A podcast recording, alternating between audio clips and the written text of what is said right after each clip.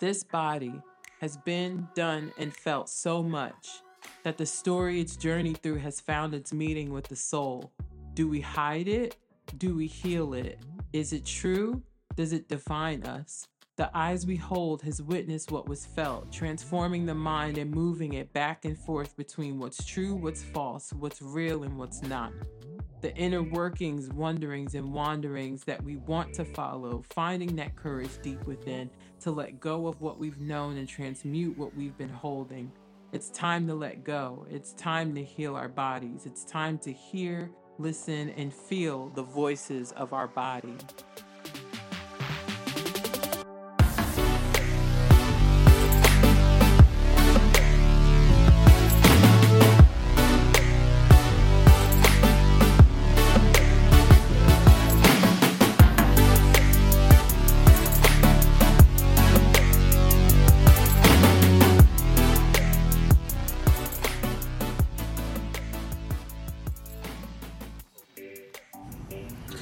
What is up, everybody? Welcome back to Voices of the Body, to podcast. My name is Love Ashley Elaine, and I'm going to be your guide as we journey through this big, beautiful thing called life. This episode, we are diving into a beautiful conversation with a good friend of mine, Miss Krystal Aguayo. She is a therapist for Women's Space, which is an organization that works with um, women and men when they get them in that are experiencing uh, domestic violence and intimate partner um, abuse. So, prepare your mind, body, and soul as we get into this episode.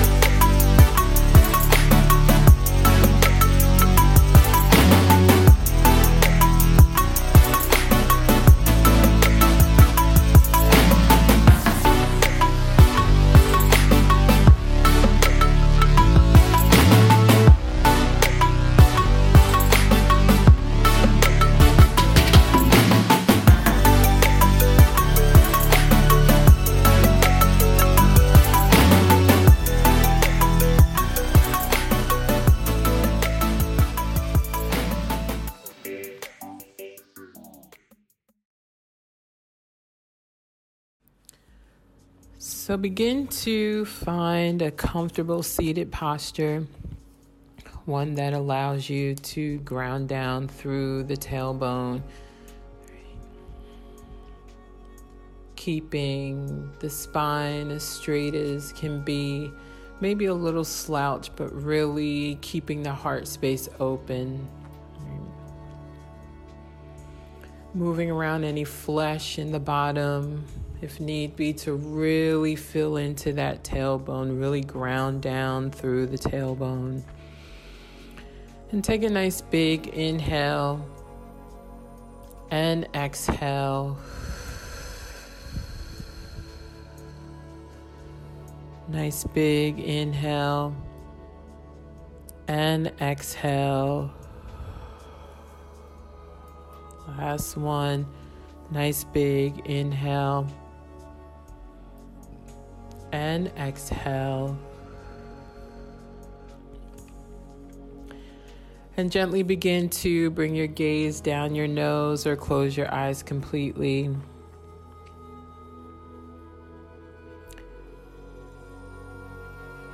As you allow the words of this prayer to resonate with you, in any particular form, in any particular way, allowing it to speak directly to you and where you are, what you need to take in, and what you need to let out. May we feel your presence protecting us and holding us, moving us in a way that shows up internally before we move physically that you shield us from dangers seen and unseen, known and unknown, shielding us swiftly and intentionally, showering us with your love, grace, and mercy. We ask that you heighten our communication with you, expand our intuition to know how to maneuver, and allow you to guide us. Thank you for providing for us. Thank you for loving us unconditionally today and tomorrow and forevermore. Amen and Ashe. May this prayer protect you and guide you into your next steps. May peace be what it needs to be for you that will allow you to settle into a safe space internally and externally. May calm be the space that your nervous system falls into, and that your discernment and intuition allow you to maneuver into the next space that is called for you. So take a minute here to just be with you, be with the presence of God. Hmm. Be here now. Maybe still keeping the eyes closed, maybe bringing one hand to your heart space.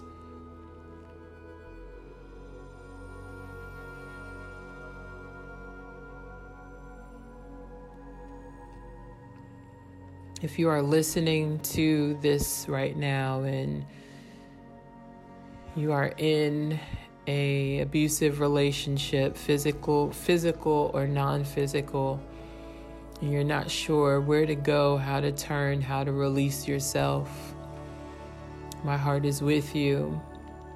My prayers are sent to you. Allow this prayer to guide you to release, to know that you are not doing anything wrong. You have not done anything wrong, and that God is with you, that He's guiding you and protecting you. And that when you are fully committed to you and ready to release the space that you're in, that the prompting will be there for you to move and to go to protect you and keep you safe. And if there's children involved, to protect them and keep them safe.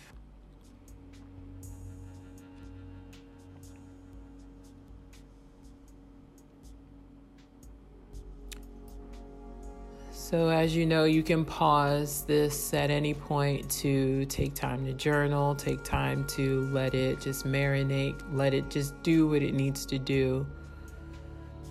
And we will be right back.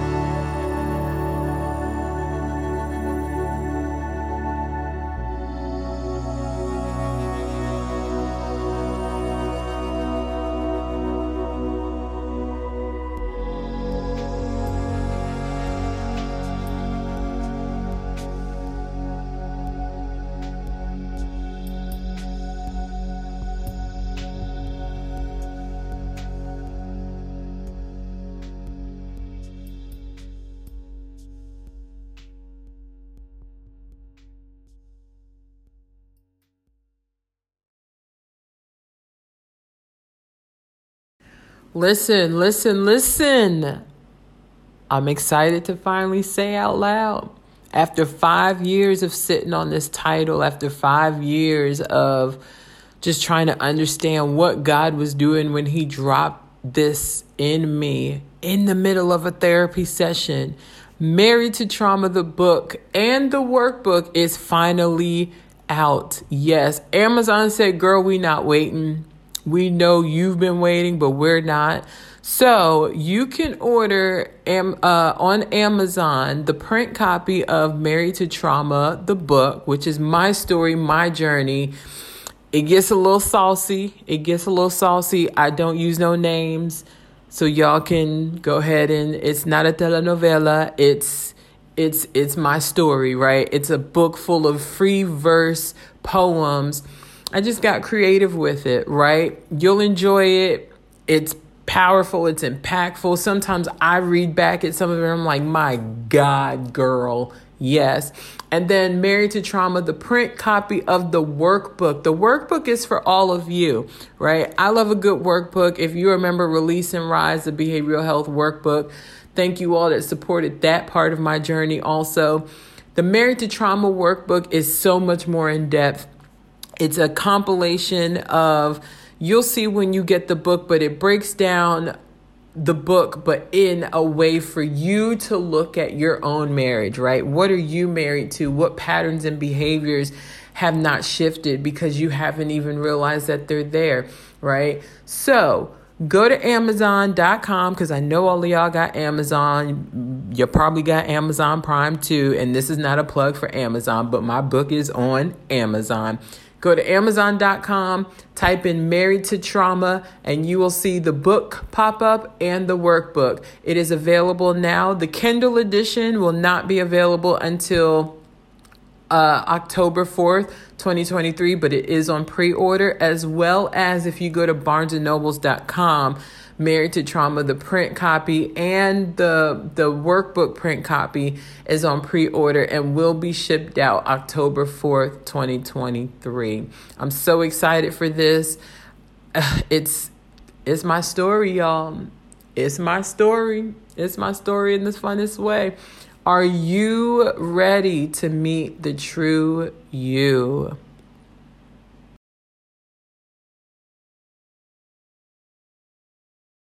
And welcome back to Voices of the Body, the podcast. So I have with me another really good friend. Everybody I bring on the show are my friends. I don't just let anybody on the show. or trusted, very trusted people. I have with me Miss, Miss Krystal Aguayo. Did I say that? I said it right this time. You did. That was great. yes, Miss Krystal Aguayo. Um, she is here to, as you all know, it is Domestic Violence Awareness Month and Miscarriage and Pregnancy Awareness Month. So, Miss Krystal is here to share her expertise with us. So let's say hi to Miss Krystal. Hey, girl. Hi, hi, hi. I'm so happy to be here. Thank you for inviting me. Thank you. Thank you. So start out by telling us who is Krystal?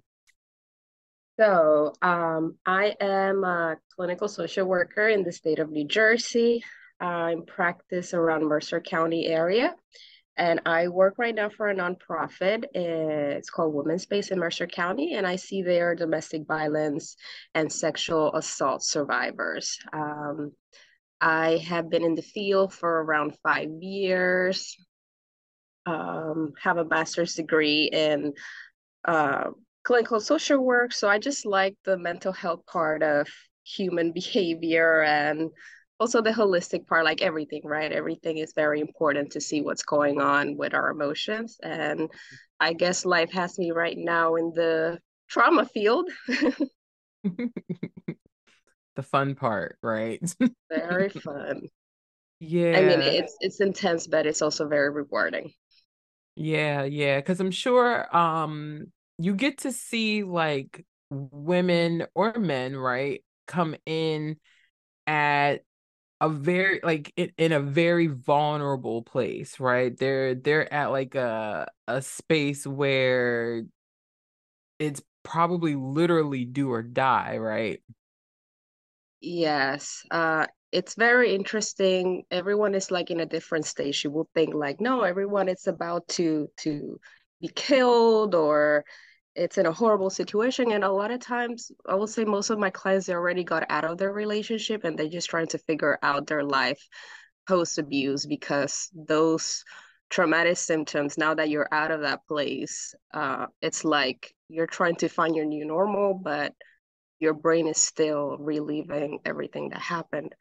So they're yeah. just trying to find their new version of themselves after the abuse. Yeah. And what does that normally look like for um DV survivors? Like what is like when they're trying to now kind of figure out life, what do what do those next steps look like? Uh well first, uh I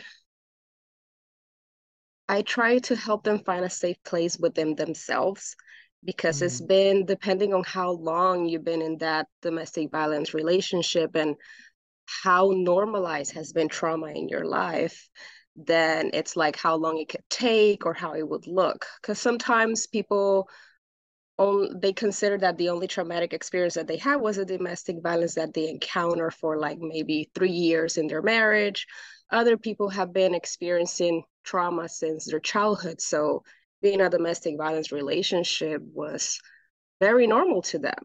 Um, mm. And by normal, I mean that trauma was like the, the the norm for their lives, and they just don't want that anymore. Um, so it's like trying to figure it out, like what are the new rules that you want for your life, and uh, how does your boundaries look like, and how does it feel for you to um, be in peace with yourself and not have any conflict around you. Because sometimes it's hard to to accept that but many times because you're so used to that trauma uh, bonding and that trauma being part of your life that you're like drawn to places that just create more of that for you. And if you're mm-hmm. able to see that early then you can avoid it or you can see it and then get out of it right? Yeah Hmm. That's good. I think oof, that's really good, right? Like when so I know you said like some most is it most or some or like what is the percentage of women that come to you and they're already out of the abuse um, or out of the the the relationship? So it really depends. I think because I work at a domestic violence agency, like a lot of people uh, come while they're trying to get out. But mm-hmm. I do mm-hmm. have like, I would say like it's probably 50 50. Like half of my clients already got out, and then the other half are trying to figure it out how to get out. Mm-hmm. Um, so it's, yeah, I'll say, yeah, I'll say like probably a 50 50. I cannot say more of this or more of that. yeah. So that, that percentage excuse me, of women who are like they've just gotten out of it and now they're trying to figure out their life like what other what other resources do you connect them with or do you recommend that um these women or men again that are like just coming out of it and trying to kind of like okay figure out like them and who they are and how to not go back into that pattern, right? What other resources do you offer them? Sure. So depends on their needs. Usually what I have been doing with the clients that I've been seeing, uh, besides mm-hmm. like doing like the men- uh, the the emotional part of doing counseling, right? If I feel like they have like some mental health things that need like longer uh more uh, i forgot the name like you need like a longer period of care right because mm-hmm. usually where i work is like a year or less that you can stick with our services but if you need something longer then i'll i'll recommend that you go to general mental health uh, if you have like problems let's say with a mental health issue like you have a lot of depression or anxiety and it's really hard for you to move out of that then uh, that will be one of the resources. If you are having problems with housing, we will you we will go to the county and check if they have like any housing resources or food stamps, if you need food or food pan- pantries. Usually, mm-hmm. like those basic needs, we want you to have them met before you can even engage in like seeing what's happening emotionally. Because if you don't know where you're going to eat or where you're going to live tomorrow, then you're not going to pay attention to your mental health.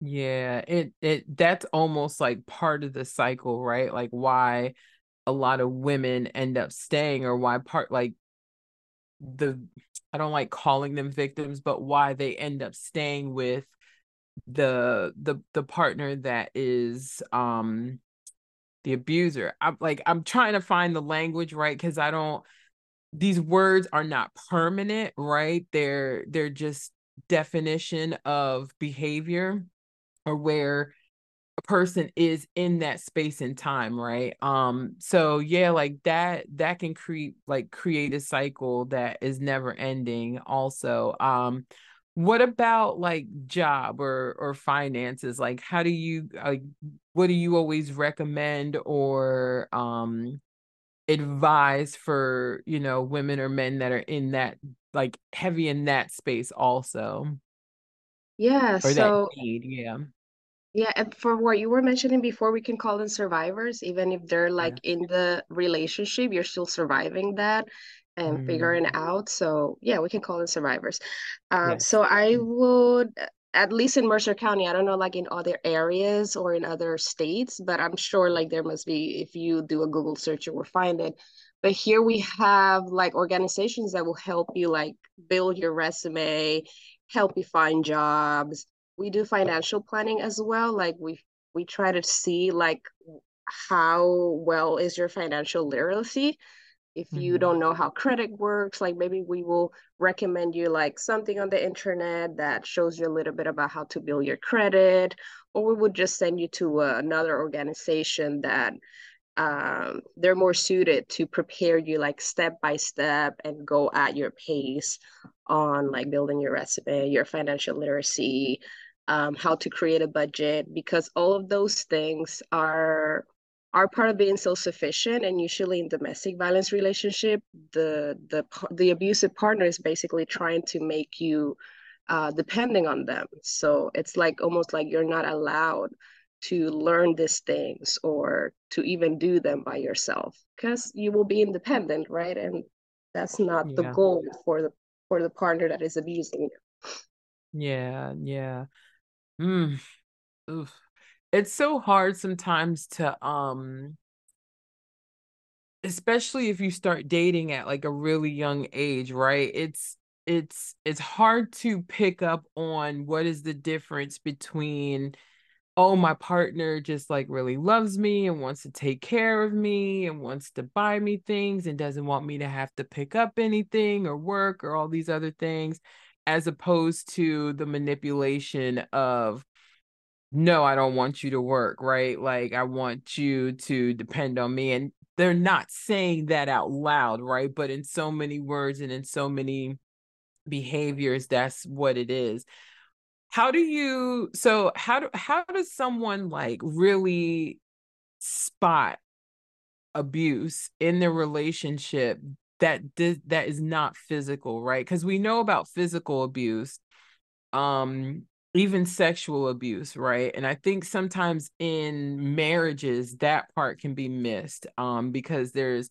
there's like now you're talking about spiritual abuse where it's like well i'm your husband you have to do x y and z i don't care if you don't feel like it or whatever that looks like but what are some signs of abuse in a relationship that aren't so blatantly obvious like the sexual abuse or physical abuse Sure. Um, hmm. I, I will say like most of the uh, abuse, right? It, it has to do with power and control. And I don't say it, right? Research says that it's all about like controlling and having power over your partner.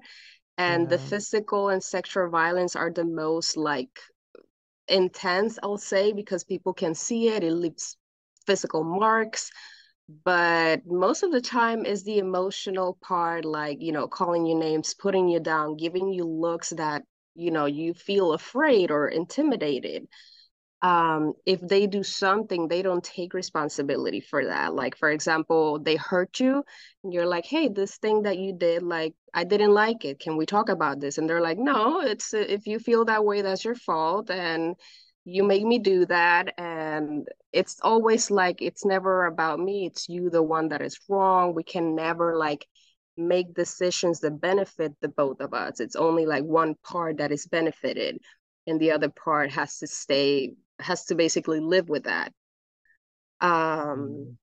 uh usually like in heterosexual relationships you will see this male privilege of like the woman is the one that stays home and the woman is the one that takes care of the children and and it's like you're the servant and they make the decisions and that's a that's a power and control dynamic right there and if your partner is not healthy and is using that to keep you in that spot of I cannot do anything by myself without your permission, that also like it's a very clear sign that this could escalate eventually. Yeah, yeah. It's so tricky sometimes because I think people when we when we end up bringing like um spiritual and religious mm-hmm. practices into relationship, marriage, all of that um it it it could become like a really confusing two-step dance, right? Because it's like, well, these are my beliefs, and this is what you know, this is how I'm told I'm supposed to treat my husband and be with my husband and all these other things, right? Or even just in relationship, right? Not even being married, it's like I still uphold this relationship to that level of regard. Um man it's it like that's a that's a that's an interesting dance that's an interesting dance how what is what is something that you would like advise somebody to like kind of ch- when it comes to like checks and balances right to check in with themselves about where they are in their relationship what are some things that you would tell them to kind of like look at like to really just like these th- like not three, but like these these very simple things, right? If you're like questioning, ask yourself what? Uh okay. Ask myself, am I afraid of this person? Like mm-hmm. this feeling of walking in eggshells. If I do this, are they going to get angry? Usually when mm-hmm. you start like overthinking how you should act because you don't want to trigger them, that's yeah. one sign that you are not comfortable and you don't feel safe with your partner um, and if you feel that you have to do things to please them um, because if you don't do them you know that it's going to bring you trouble. Mm. usually uh, in in abusive relationship when you're thinking about leaving it doesn't feel safe to leave. Because you know if you leave probably this person is going to uh give you threats about harming you or even like i'm gonna kill myself if you leave me because i cannot live without you. And it's just like this fear for yourself and this fear for what the other person is going to do. It's it's mostly a lot of fear and intimidation and overthinking like what should i be doing in this situation so he doesn't or she doesn't react in this certain way that i don't want to. Usually those are the signs that hmm, maybe this is not a good place for me. Yeah yeah. Do you have a lot of women that come to you that have children? And what is what is that like?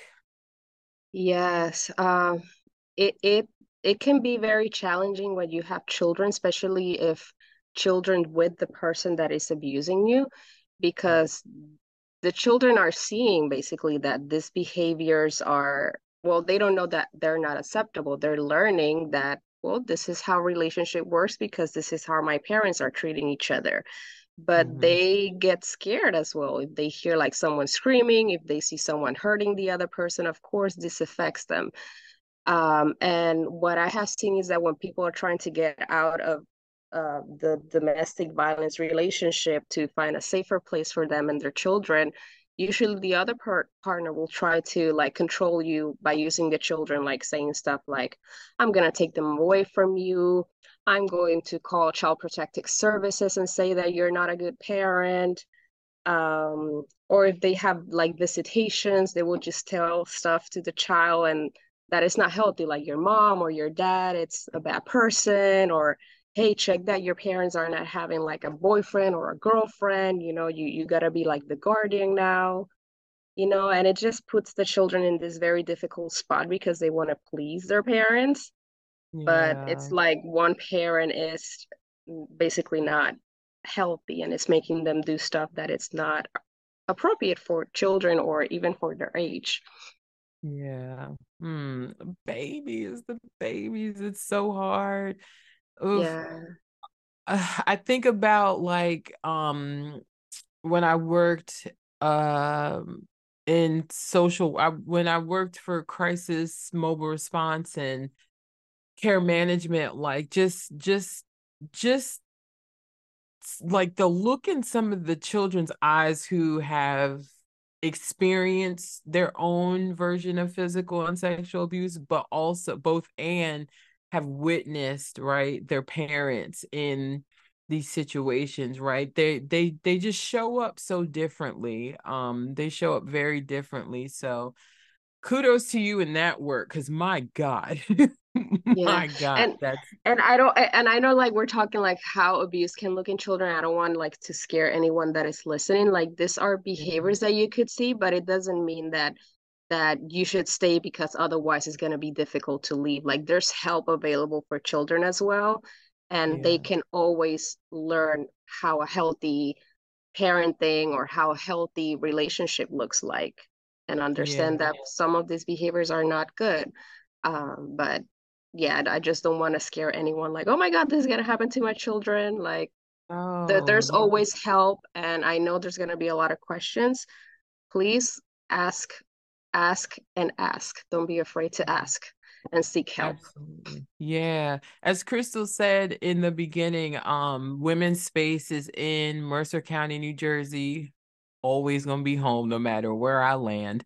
Um, but also um, I believe there's a women's space in every county with that with throughout New Jersey. If not, there's organizations that um work with domestic violence survivors as well um in all like all throughout the state of New Jersey. I can I'm thinking about one that's in Jersey City. I'm pretty sure there's like there's they're all over the place. Also, if you are in New Jersey um and not familiar with the Ch- New Jersey Children's System of Care, they are I worked in the New Jersey Children's System of Care for a good little number of years. They have services for children. So as you, you know, if anyone listening to this episode, um, if it's you or you know somebody, right? Like something is in your stomach is kicking, somebody is coming to mind, right? Share this episode with them. Um, but also let them know that there is services for them and if there's children involved there is services for your children it is a free phone number i will make sure i put it in the show notes that way um, people can have access to it i'll put the website i'll put women's space in there also because even if you're not listening to this in the state of new jersey who knows what you click on and it opens up for the state that you're in if you're not listening to this in the state in the united states also just it's all dropping a bug, right? All we're doing is planting a seed for people to build awareness around um, what is happening in their relationship and what is happening to them within themselves in this relationship. Um, I wanted to also um, talk about because the teenagers, right? This, that's a fun age when mm-hmm. teenagers start getting in relationships um and i had to learn this like i'm kind of embarrassed i'm just now really understanding love bombing mm-hmm. right explain to us what love bombing actually is well it, it's a very complicated dynamic right because it's called love bombing and it's like who doesn't want to be loved right. um, but it's this uh extreme expression of love and when i say love is love and like with question marks because you know mm-hmm. like going back to what abusive relationships are is power and control. So even through gifts even through acts of love they might be trying to gain more power more control over you or because they want to gain your trust or they want you to feel closer to them right? And love bombing it's basically they're like overly showing expressions of love that it's very exaggerated like a lot of gifts a lot of phone calls a lot of everything and mm. maybe the person at some point are like okay like it's nice to receive gifts it's nice to get attention but why is this person always on top of me like i need to breathe right? Mm-hmm. That's a good example of like what love bombing looks like. And it's very I'll say it's kind of difficult to to see because at the beginning you're just trying to get to know this person and you're just receiving all of these gifts and all of these expressions of affections that maybe feel good but it's just a way also to show to to show the person like hey i want you and can you be with me? And look at all these things that i'm doing for you. Like how can you not want to be with me if i am doing all of this for you? So it's just mm. Like you see how like the the the control is just starting to show there but it's not like screaming. It's more like look at all these things that i'm doing for you. Why are you not reciprocating? And you don't have to reciprocate if you don't want to. Yeah. Mm. You do not have to reciprocate if you don't want to. Wow. We forget that that's also an option, right? Like it's and I think that that a lot of that comes back to um us like really loving us ourselves and knowing ourselves right when in those beginning stages especially especially as a teenager, right? We all been in love as a teenager. We've all have yeah. those teenage butterflies. Like Katy Perry wrote a whole song about it. You know, it's those teenage years are very like everybody's in love super quick, right? So it's like to really to really be able to learn yourself and know your worth and um know that you do not have to reciprocate. Like just because someone is giving you something, it doesn't mean that you have to take it. Right. Yes. That like you don't have to take it at all. Wow. Do you get any like teenagers that come in? Uh, we do get teenagers. Uh, mm-hmm.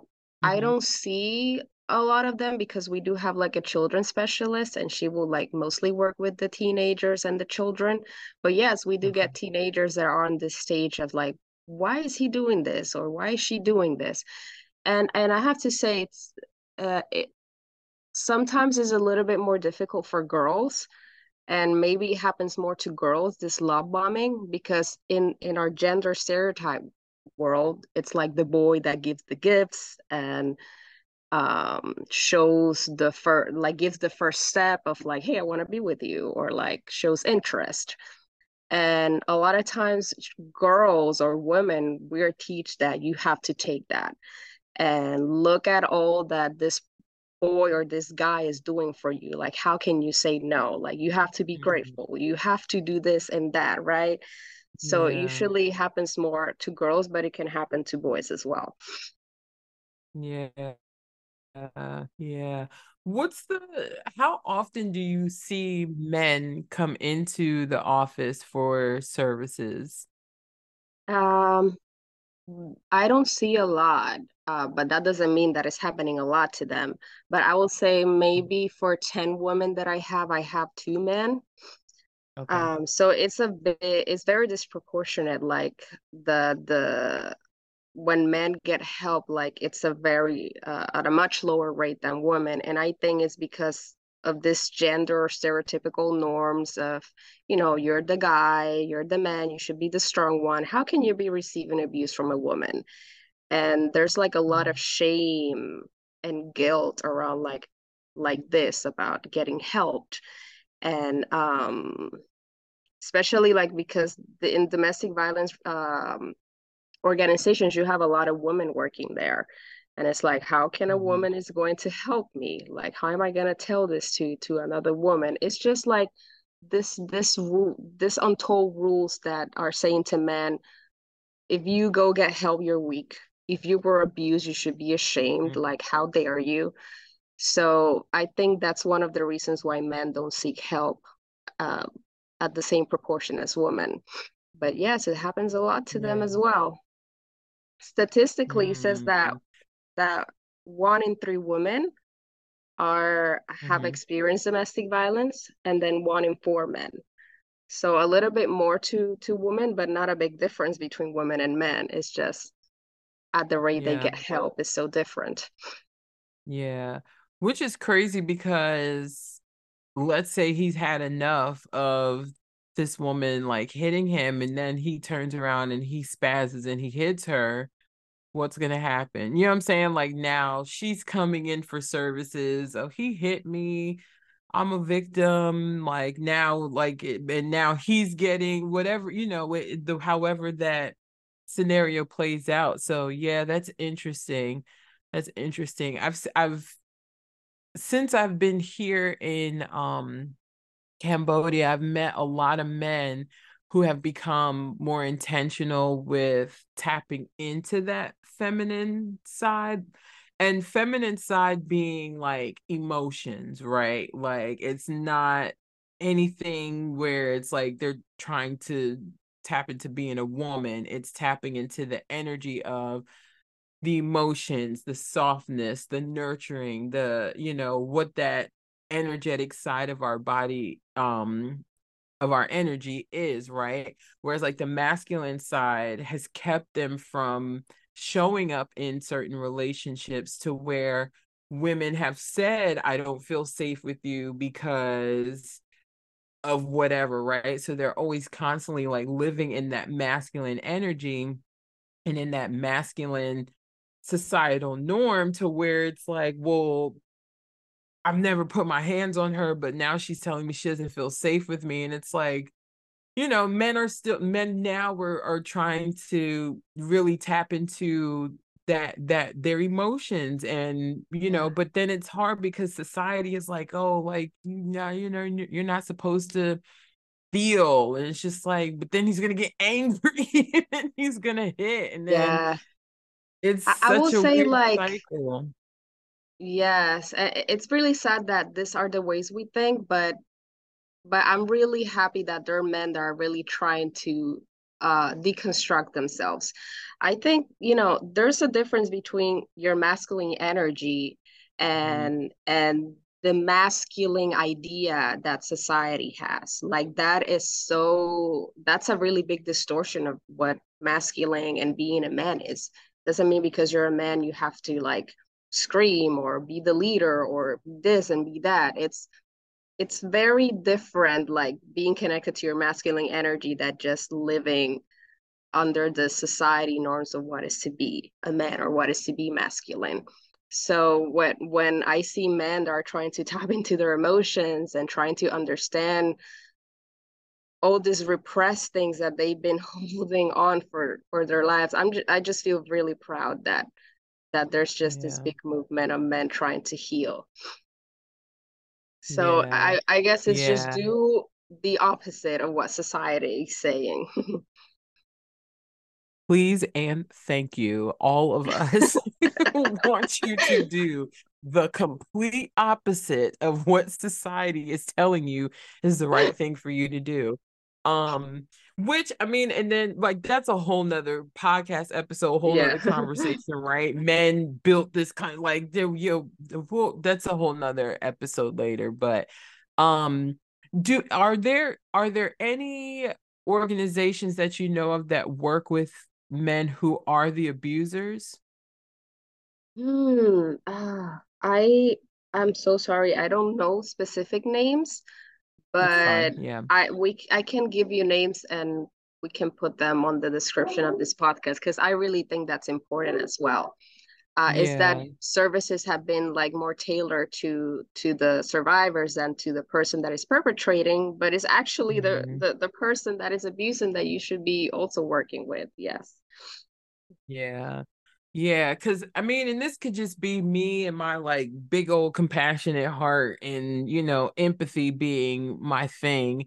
Um, but that was one of the hardest things for me when I had to like make a decision of how to maneuver in a past relationship, right? It was like, okay, I understand this person's backstory. I understand like why you know they behave in the way that they behave both and right also releasing ownership releasing accountability releasing any responsibility of me healing that for them like that has to be a thing that that person wanted right um yeah. so but i but i do believe it's important for again, it could be just me and me being empathetic. Like I'm just, I just got a big old heart, right? It, I, I, I do believe coming back to society and those yeah. those norms that it's important for abusers to also have whatever safe space they need to be able to do their healing work into right i believe in um I believe in things being able to change for people, right? I believe yes. in like the right space with the right people and the right timing, the right patience, like all of that, people being able to change. I just don't have to stay around for it, right? Like, exactly. Yes. Yeah, like at the end of the day, we want everybody to be safe, everybody to do what is um going to allow them to have peace. And you can't I've been talking about this all day, but like you can't have control and peace at the same time. Like yes. they don't they don't live well together. So um what is the the the number of like what are the the demographics of women that you see the most um or even that that come that are domestic violent um survivors when it comes to caucasian women bipoc women latino latina women um what does the the demographic of people look like in those numbers we we see like everyone mm-hmm. um because i'm a i'm a spanish speaking counselor i'm a latina so i mostly work with with Latinas, right, or Latinos. Um, but we do have like, as I say, Latina, Asian, African American, Caucasian women. Um, it, it's it looks very different for every population, and I think it's just because of the cultural norms of uh, different demographic groups, and also, of course, the structure of the society we live in, and you know, if you bring racism and the police involvement, over involvement in some communities like it just looks different for how mm-hmm. it affects different communities yeah yeah mm.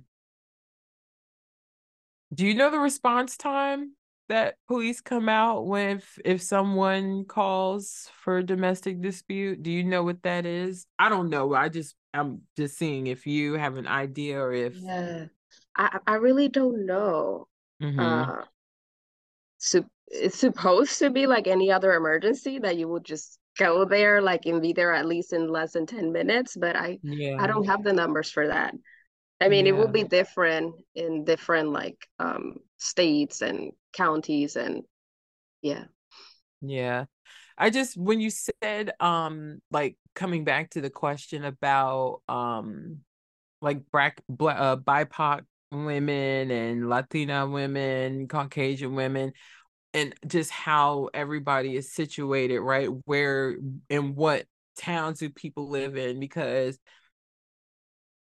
a domestic dispute in Hightstown might not get, you know, might might get a quicker response than something in Trenton or something in Jersey City might not get a response that something in like Bordentown, you know, it just all over the place. Um, I just think about the the the the the communal response, right? Like, what does that look like? And then you have people that are just like, oh, I'm minding my business. I'm not, I'm not paying attention to that. Um, yeah, it's just interesting, interesting.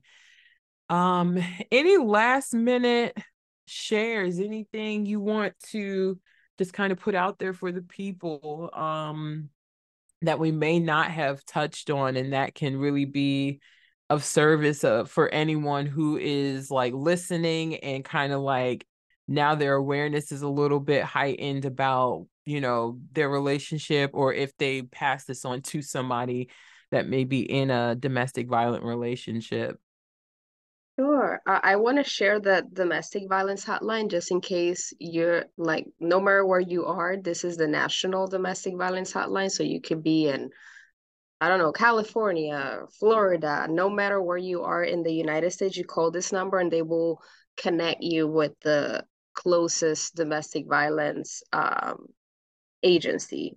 And the phone number is 1 800 799 7233. You call them, give them your location. You, you don't even have to tell them like everything you're experiencing. You can just say, like, hey, I just want to know where is the nearest domestic violence um, um, organization so I can get help.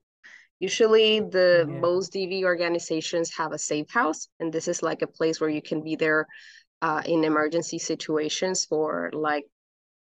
So it, it depends, like the stay in different places. Sometimes it's three weeks, a month. So it's very short term. But if you have an emergency, you cannot be in your home anymore. You feel like you're in danger, you can stay there. And a lot of organizations uh, also have like a long-term or transitional housing program that you can get. You can live there for like a year or two years before you actually move to your own apartment.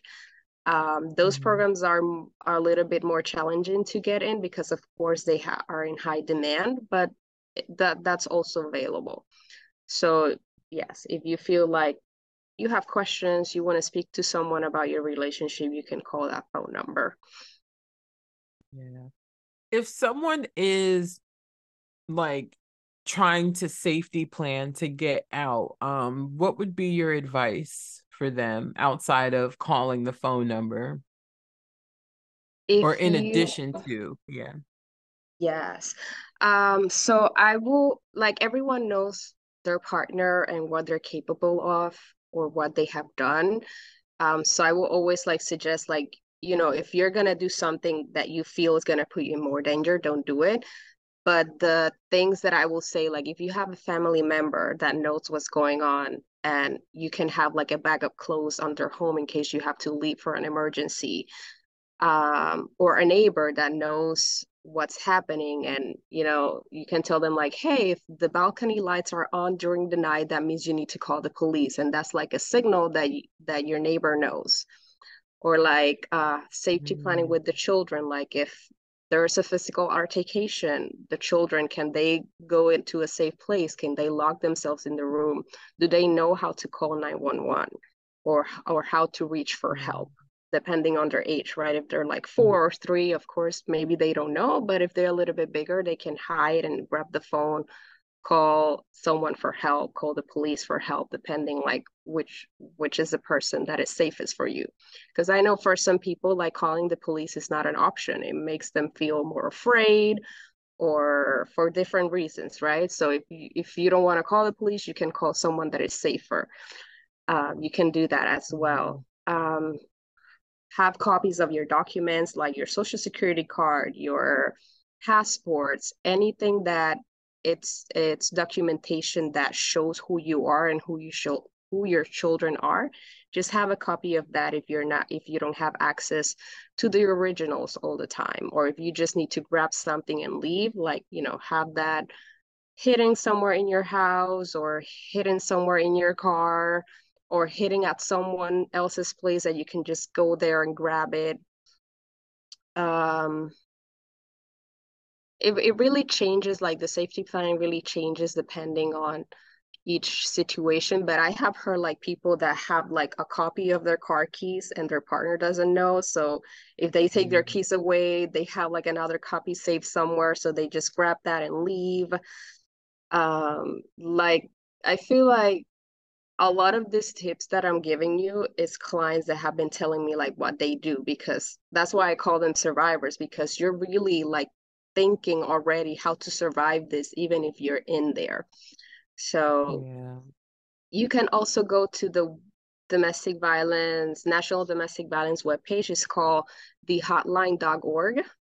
The hotline.org, mm-hmm. super easy.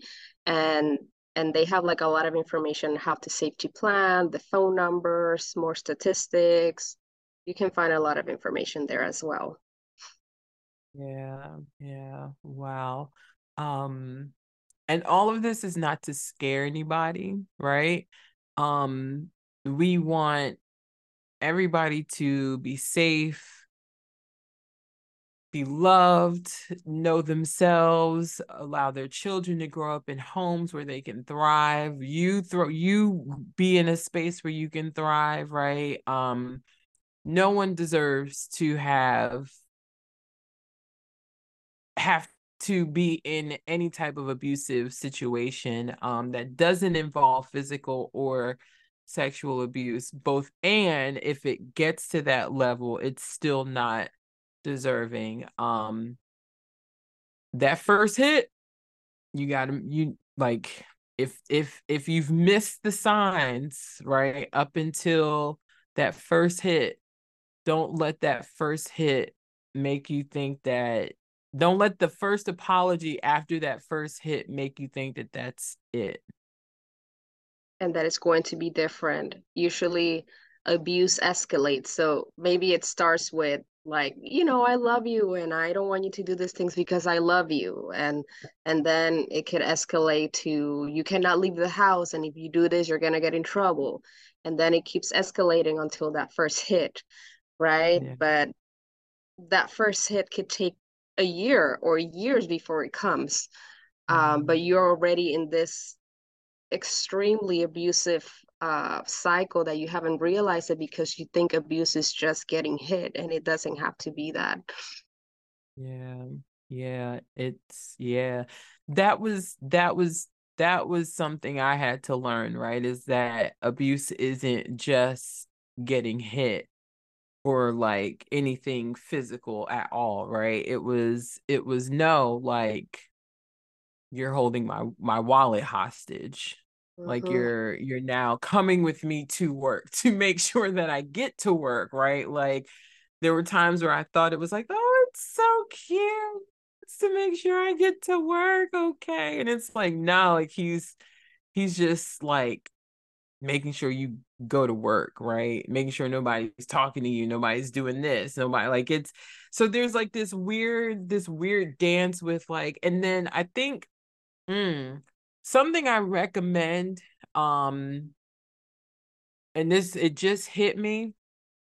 Something I recommend everybody to do is really take a, a, a moment to yourself to think about what is something that you lacked as a child that you're looking for now as an adult. And the one thing, y'all know me, I'm very vulnerable. I don't care what anybody has to say. Like I believe that my life my life story is meant to help and heal a lot of people, right? So what the one thing that I never felt I had as a child that I've searched for and needed and wanted as an adult is protection. Mm. Right. And there were relationships where I thought I was being protected, right? So I had to learn that that fine line between I'm being protected, like, oh my God, I'm being protected. I got a bodyguard, right? Mm. I had to learn that fine line between I'm being protected and no, like this is like I'm being controlled, basically. right. I'm being controlled, right? And it wasn't just one relationship, it was several it was several relationships right? So it's like when i look back at those those spaces and those times with those people right? And now i'm remembering words i'm remembering behaviors i'm remembering like all these different things it's like gosh like this is why i'm a i'm, a, I'm an advocate for for people going to therapy. I'm an advocate for people doing the healing work the intentional healing work right because if I didn't allow myself to step back into my childhood and say, okay, what was little Ashley missing? right? I wouldn't be able to see the patterns that I kept going through in my relationships, right? And the pattern was I need I like I needed some I needed somebody to protect me, excuse me. I needed somebody to protect me. I needed somebody to like want me, right? I needed somebody mm-hmm. to to do all these things I didn't feel like I had growing up, right? all they did was get me people that were controlling me and the control felt like love the control felt like protection the control felt like you know all these things that like i was missing but the more i would heal and start to get to know myself the less i would be able to say oh wait no like that's not that's not love like that's not protection that's not what that is right so don't write off like doing that inner child work either, right? Because that's where we learn those foundational skills of relationship, right? That's where we that's where a lot of our foundational things come into play, good, bad, or good, bad, or different. So when we end up in these domestic violent relationships, right? If you're coming out of one really take a minute to like sit with that, right? And it may not be the same for everybody. It might not be, you know, things change. People change as we get older. So you may have been in a long relationship with somebody and something happen you know people like things happen right? It's it's different for everybody both and i think and Krystal you can let me know where i'm going with this right? I think those that childhood wound sometimes yeah. um can come into those the domestic violent relationships. You know the, thank you for bringing that up. I, I feel like this is a challenging topic for some people to hear but let me tell you if it's uncomfortable is because we need to look at it uh, when we talk about our childhoods and how we repeat those patterns when we grow up. Like I do have clients that after working with me for a while, they start to realize like, hey, uh, they ask me, hey, Krystal, this is very interesting. Like my dad used to hit my mom and he was very abusive. He was an alcoholic, etc. You name it. And my husband used to hit me, abuse me, and was an alcoholic. Like, why did I end up with someone that just resemble my dad? And and there's like a lot of guilt and like I hated this, but I ended up with the same. And when you start to realize these things, I want you to be very loving and caring with yourself because you mm-hmm. cannot uh, do different than what you were taught. If this is what you learned, how can you do different? Yeah. So um, usually, if we experience that as a child, like a lot of abuse, or we witness a lot of domestic violence between our parents, this becomes like something normal for us like trauma becomes like the norm for our lives because we haven't seen anything different. So when we start dating a partner that maybe resembles what our dad used to do or what our dad used to be, for us, that's something that we know. Even though we don't know that this person is going to be abusive, something inside of us says, hey, this person is familiar. I feel safe here because I know what to expect. Mm. And also like leaving uh that's why leaving is also like difficult because you're like well i don't know what a healthy relationship looks like i don't know what to expect i don't know what how it's going to feel so maybe i'm just going to stay here because i know even though what you know is not healthy and it's very unsafe for you so yeah. a lot of mm-hmm. patience a lot of love when you start to see those patterns like this is not to to to put more guilt over yourself. It's something yeah. that you will learn and it's okay. You you can still learn. Like you will never stop learning. Um yeah. So yeah. Mm. Beautifully said. Yeah, like keep yourself open, right? To learning, to learning more and more and more about you, right? About your patterns, your cycles, your family, your likes, dislikes, all of those things. Yeah, thank you for saying that, right? Really allowing ourselves to give ourselves grace, right? And then even understanding that as much as you love this person, you can't help them. Oh, yes. Yes. Don't take the role of the therapist with your partner. Like, you cannot change your partner. And, you know, it's okay if you leave someone while you love them with all your heart. Because this is like another thing. Like, why do I still love this person that was hurting me? It's okay. You can yeah. love them with all your heart and at the same time say, you know what, you're not healthy for me. This is not healthy for me. I am leaving because your love for yourself should be bigger. Mm. Mm. It should be. Yes. Yes. Right. Yes. Ooh. Man. Krystal, thank you so, so much. Thank you.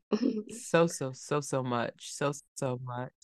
Yeah, this was this was a beautiful conversation, well needed. Um well, definitely needed. I think we're coming into a time where it's like people want to heal and they just need to like see it. They need to hear it. They need to yeah. to be able to, you know, like lick the finger and touch the touch the stove and know that okay, it is cool. I can do this, right?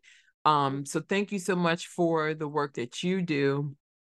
Thank you for just continuing to grow as a person in your own journey and allowing it to really be a gateway and a path for other women to heal and to men to and to really like rediscover themselves also right because that's hard coming out of a domestic violent um life for some people right? Like it's coming out of the the survival trenches of what that looks like. So yes thank you so much for you your heart your mind your body your soul doing this beautiful work doing this beautiful work coming here and talking to all of us about what needs to be talked about the stuff that you know needs to be heard um for people to to really like bring awareness to themselves and their relationship so thank you so much. Thank you.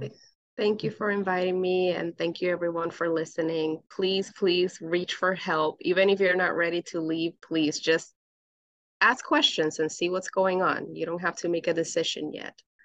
Uh, but thank you so much ashley. It's, it's been a pleasure to be here with you today Thank you. And we will be right back.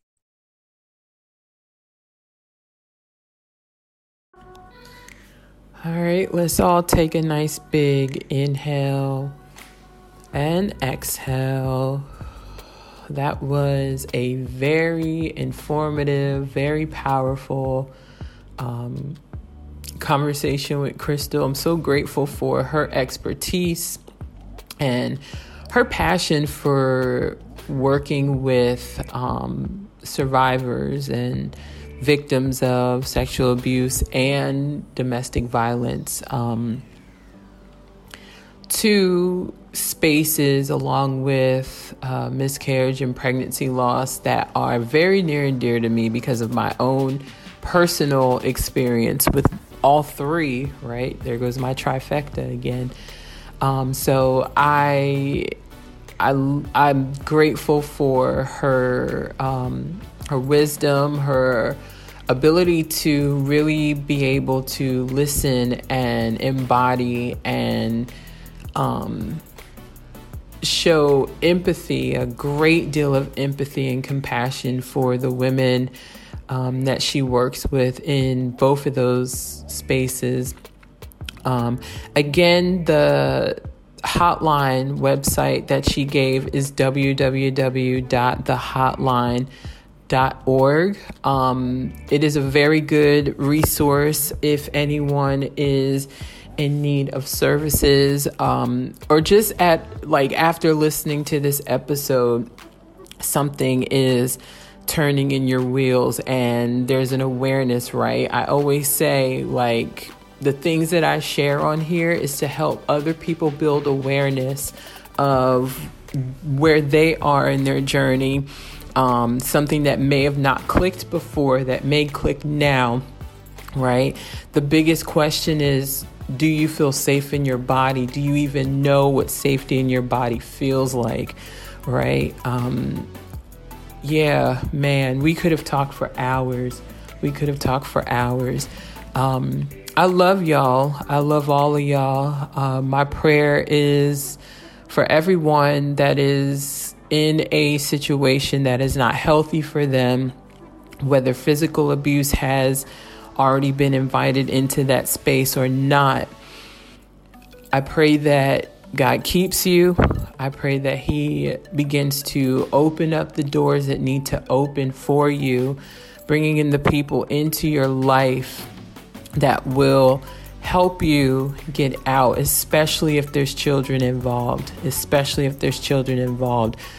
We're here to break cycles. We're here to break the things that no longer need to be a part of our story, no longer need to be a part of our bloodline story, no longer need to be a part of our DNA. And we don't want to recreate any of that for our children. We don't want to recreate any of that for our children. Um, so I hope and pray that the right people come at the right time and meet you in the right place, that it's all by divine intervention, that God brings you what you need to get out safely and calmly and begin to give you the healing and restoration that you, your soul, your mind, your body, everything about you need, and for your children if there's children involved, and that your partner also awakens to themselves away from you, away from you, away from you, because we can't heal our partners. That's not our job. We have to take care of ourselves. It's okay for us to love them. Like Krystal said, it is completely okay for us to love them, but we can't help everybody that we love, right? Everybody's journey has to come to a point where they they go a different direction than us and that's okay. It's not selfish for you to choose yourself especially if what you're choosing yourself from is keeping you stale is keeping you in pain is keeping you stagnant and is not healthy for you right? The goal is to live in our divine purpose and there's no rhyme or reason to why anybody should be abusing anybody both and I I understand and have deep compassion, deep empathy for people who for abusers who like the, like understanding their journey and their story because some of this is learned behavior, some of it is learned survival, some of it is fear. We don't know. We we don't know what it is, right? I just want everybody to be safe, be protected, and like my prayer is what it is like for God to meet you right where you are, open you up, and put you in a divine interventive, interve- innovative space to where the right person comes to you at the right time to give you the right healing and the right release and the right restoration.